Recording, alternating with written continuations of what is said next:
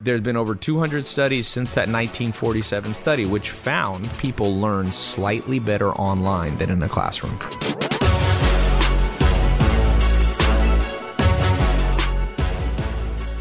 Some people protest and think that me selling online programs on how to build businesses is somehow a scam. And I'm like, what about $1.2 trillion in college debt?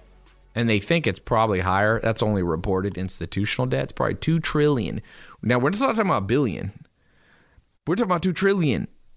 And is anybody going to have the conversation like our colleges run too much like businesses in the sense that they'll take any student, even though a lot, at least 50% of people go to college, their degree is not going to help them. They're getting a degree in art history, Mesopotamian history. They think there's not enough jobs to be a teacher for that. They know the math, but they still allow anybody to go to school. You can't get a refund, you can't discharge. So that's closer to a scam than anything, you know? people sometimes are so stupid with my stuff. I'm like, do you think a book about building a business is a scam? Mm. No.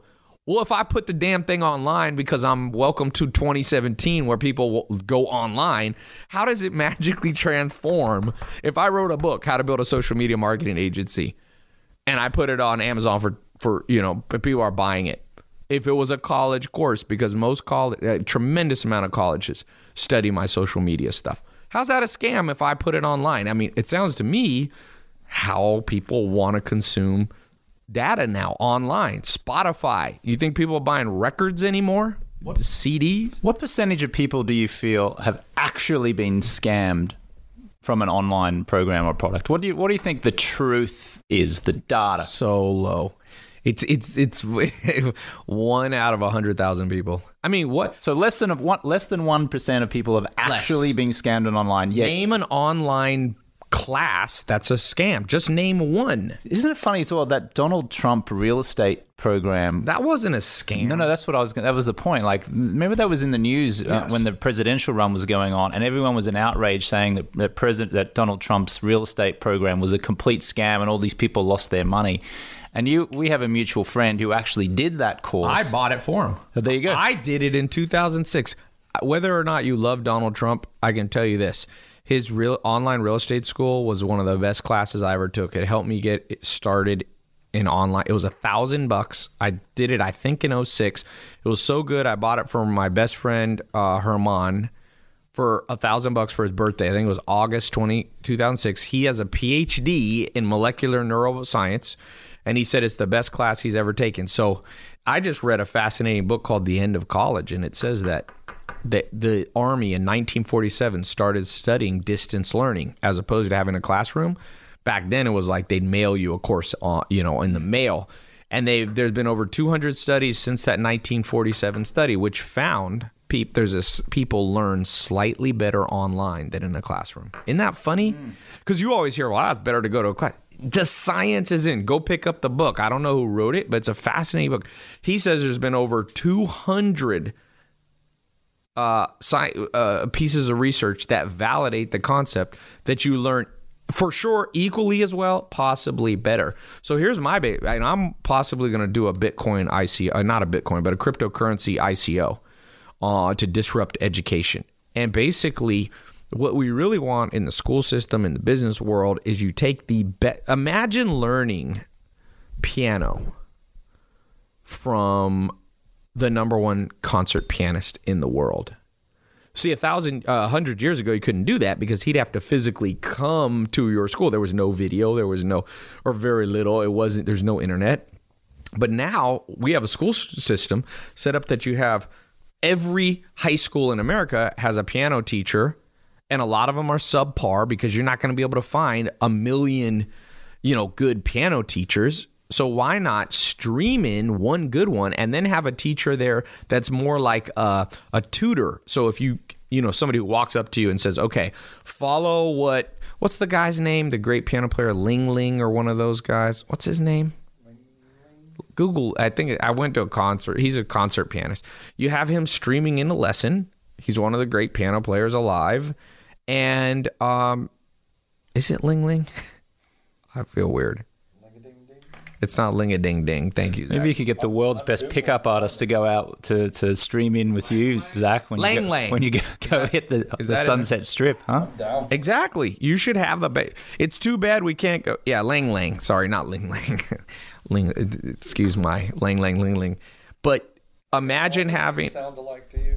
Ye- imagine having the best history teacher in the world or the best s- uh, set of teachers. You might not just have one. The top 10 history people. You know how why people hate history? Because it's taught in a very boring way. So have the top 10 guys streaming into every score and women streaming into half the schools in America. Then you have the history teacher there as the tutor.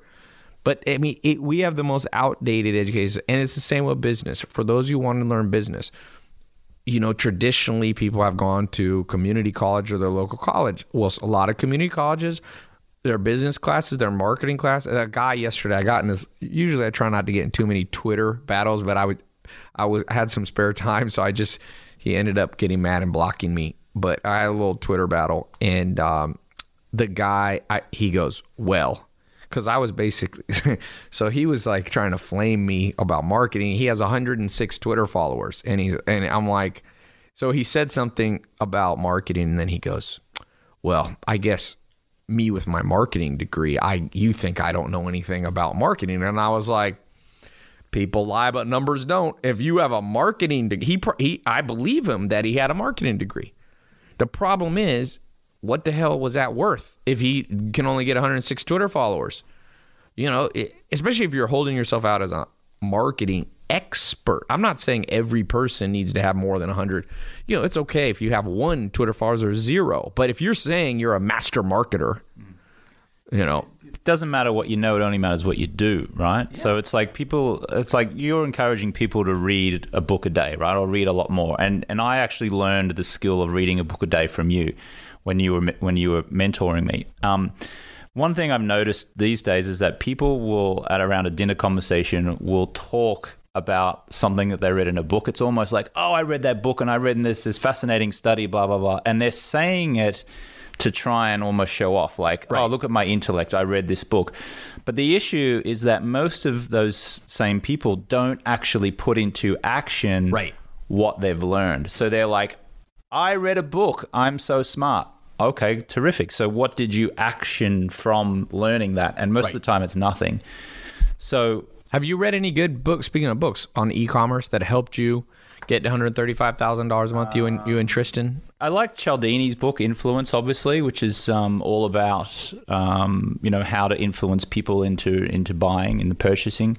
I liked um, Spin Selling. Do you know that book, Spin Selling? I just posted that and had my sales team reread that book. Yeah, I like um, anything by Russell Brunson. He was pretty good, and um, I think it was called Dot Com Secrets. He wrote a book on um, how to you know set up websites and funnels and things like that. Those books were pretty good. And uh, and yeah, and it's interesting. I, I read a book called um, The Power of Habit by Charles Duhigg, and he Yeah. said that um, he Zach said likes that book. I do. Yeah. people he, he said in there one thing stuck out to me in that was that change occurs amongst other people. So he said you want someone to change? You can't just tell them hey change and like hope they're going to do it. But the moment that you stick them in a group of like-minded people who want to go through that change together change seems possible and change is more likely to actually happen. So i have this other uh, business called 30 day no alcohol challenge which helps social drinkers reduce or quit alcohol. Zach. Ew. it sounds awful for Zach. Zach right? has built a whole campaign to destroy and slander that business. 30 days of getting drunk campaign. Has- he runs ads on He's top of yours. he's doing the anti. yeah, he's doing the anti one. Thirty day drinking challenge. But the people, the, the, the reason why people are able to successfully quit alcohol for 30 days is not because of the videos that I sent them every day. It's because of the Facebook group community of Right. other people who are also doing that challenge and they support one another and they talk to one another and they share experiences and feeling like you're in a community um, I've noticed in, in that business um, has really enabled people to change. And it seems to be backed up by science based on what Charles Duhigg said in that book, The Power of Habit.